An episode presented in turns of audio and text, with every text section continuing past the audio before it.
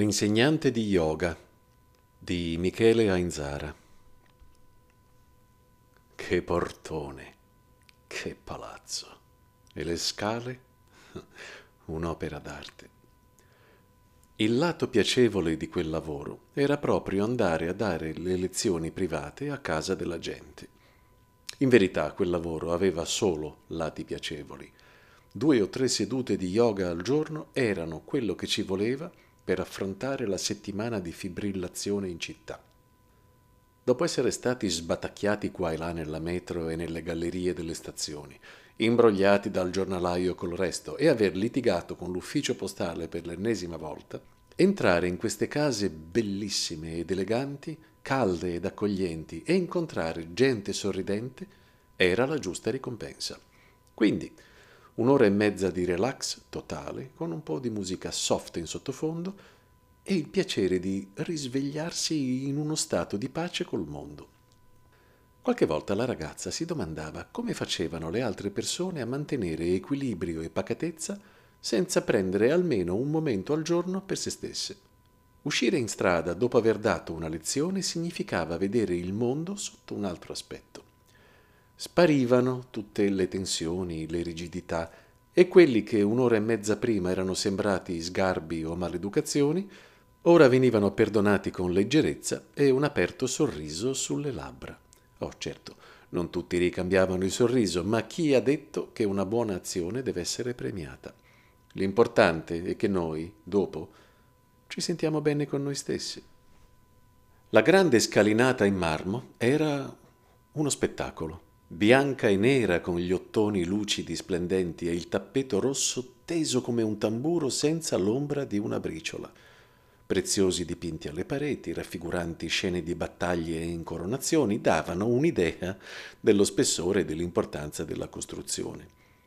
Tuttavia, un pensiero, sempre quello in queste occasioni, attraversò fulmineo il cervello dell'insegnante. Ma che razza di lavoro farà mai questa gente per permettersi un appartamento in questi palazzi. Se sono in affitto, sono botte di migliaia e migliaia al mese, e se sono di proprietà anche perché una volta comprati quei mastodonti hanno bisogno di essere mantenuti e vogliono.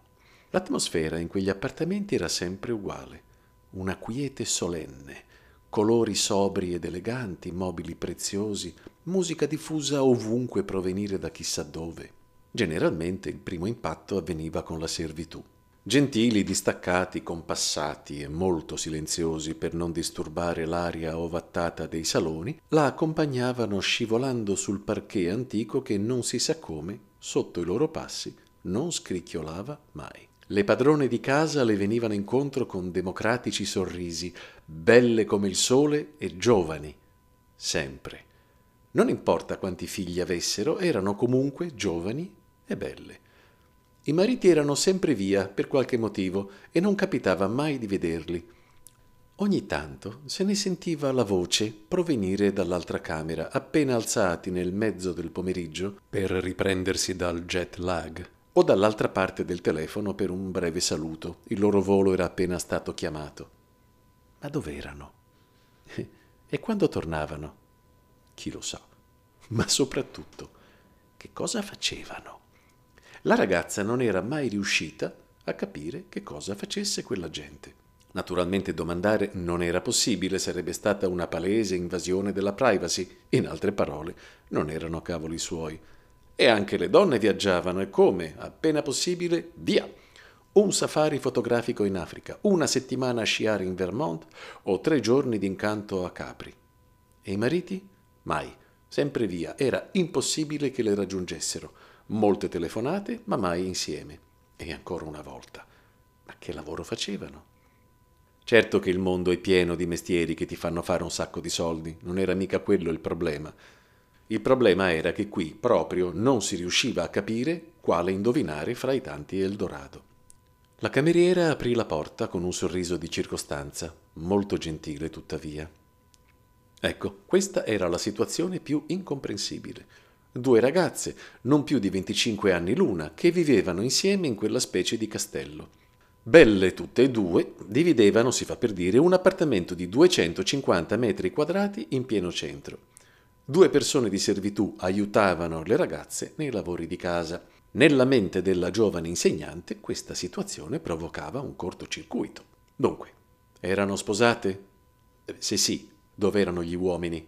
Anche se questa era una domanda stupida. Gli uomini non c'erano mai. Se non erano sposate, stavano insieme? Chi delle due lavorava? O lavoravano tutte e due? E se sì, che razza di lavoro potevano fare tanto da potersi permettere quella reggia a meno di trent'anni? E beh, le risposte in realtà erano molte. Famiglie benestanti che mantengono gli studi delle ragazze o più biecamente due prostitute di lusso. Mm, no, entrambe le ipotesi erano da scartare. Probabilmente alla sua fantasia piaceva volare alto e saltava perciò a pie pari le soluzioni più facili. Comunque fosse, qualcosa di arcano le suggeriva che le cose non erano così semplici. La lezione ebbe inizio e come sempre le due ragazze si dimostrarono in piena forma, molto attente e concentrate. Che soddisfazione però. In poche lezioni due debuttanti si erano letteralmente trasformate sotto i suoi occhi non poteva fare a meno di osservarle. Con la scusa di dare delle nuove indicazioni le valutava da un punto di vista estetico. Perfette. Eh, per forza, a 25 anni anch'io ero così, pensò l'insegnante c'era qualcosa di diverso. Non era solo una perfezione fisica, si trattava di qualcosa che promanava dai loro corpi, una specie di patina di... Eh, non era facile spiegarlo. Voleva dire divino, ma quasi si vergognò di averlo anche solo pensato.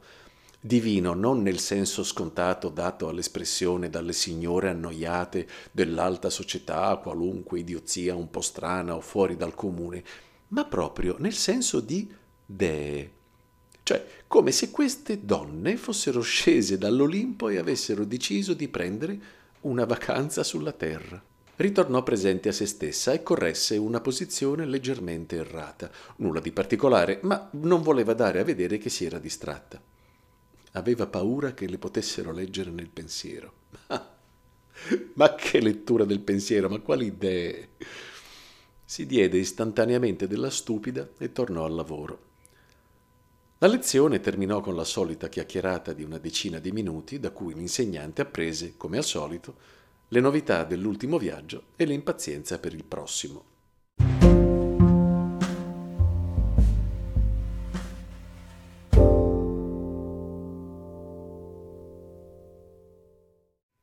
In quei quartieri perfino i rumori non erano uguali a quelli degli altri quartieri. Le automobili erano appena percettibili, gli scooter scivolavano silenziosi, le costose biciclette frullavano discretamente a fianco delle macchine parcheggiate. Questa volta si trattava di una donna sola, vedova sui sessanta, eppure lei però giovane e bella. Dalle movenze e dalla grazia la si sarebbe detta un'ex ballerina, ma chi poteva esserne certo? I racconti di gioventù riguardavano sempre e solo viaggi nei posti più incantevoli del pianeta. L'insegnante pensò, questa deve essere Atena, la più vecchia e la più saggia di tutte. Ancora una volta quella cosa stupida degli dei. Eh, era ora di finirla. Nelle rapide e amabili conversazioni che avevano sempre prima e dopo la lezione, L'insegnante provava un piacere intenso a sentirne la voce. Certe volte le sarebbe piaciuto starla ad ascoltare per ore e ore, ma la sua rigida professionalità le imponeva di non perder tempo e soprattutto di non far perder tempo. La lezione con la signora era sempre uno scambio. Dalla sua flemma l'insegnante ricavava pace e serenità, al punto che quasi quasi si sentiva in colpa a ricevere i soldi alla fine dell'ora e mezza. Ogni volta la donna la guardava negli occhi e sembrava capirne il disagio. Non aveva bisogno di parlare. In quell'espressione c'era tutto. Lo so, ma non ti preoccupare. Tu sei giovane ed è normale che ti senta così nei miei confronti. Che bello, pensò una volta in strada sulla via verso la lezione successiva, che bello che al mondo esistano persone così sensibili, così amabili. Hanno intorno quell'aria, che ne so, quella certa... Di nuovo. Stava ricadendo di nuovo nella bufala della divinità. Oh, si vede che era la giornata. Si fermò a un chiosco e comprò un panino. Con quello sarebbe andata avanti fino a sera.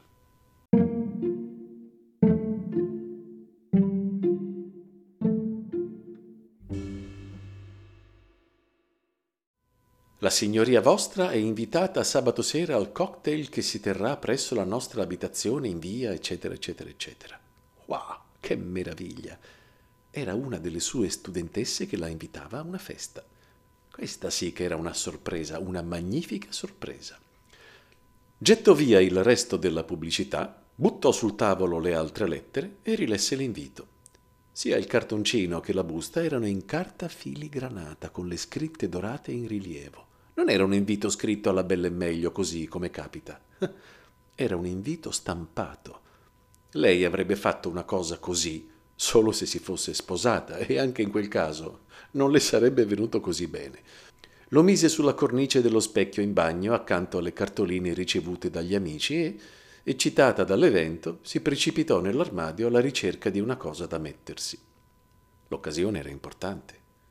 Il cocktail si sarebbe tenuto in uno di quei bellissimi appartamenti in un palazzo antico dove i padroni avevano la cuoca e ben due cameriere. Era sicura che ci sarebbero stati molti dei suoi studenti perché fortunatamente tra loro erano unanimi nel considerarla un'ottima istruttrice di yoga. E non disse niente a nessuno. Questa era una cosa che voleva tenere per sé, un suo piccolo segreto. La sera della festa si presentò alla sontuosa porta dell'appartamento.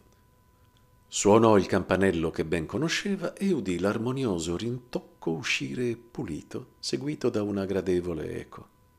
Era arrivata con un quarto d'ora di ritardo perché non voleva fare quella che arriva prima di tutti. Si siede che magari i camerieri stanno ancora allestendo il buffet, i padroni si stanno ancora preparando e si sta in imbarazzo per mezz'ora seduta in un angolino. La porta si aprì e si sentì un delicato suono di pianoforte provenire dall'interno. La cameriera la fece entrare, le prese il cappotto con molta grazia e la fece accomodare nel salone, da dove arrivava un soave chiacchiericcio interrotto qua e là da eleganti e contenute risatine femminili.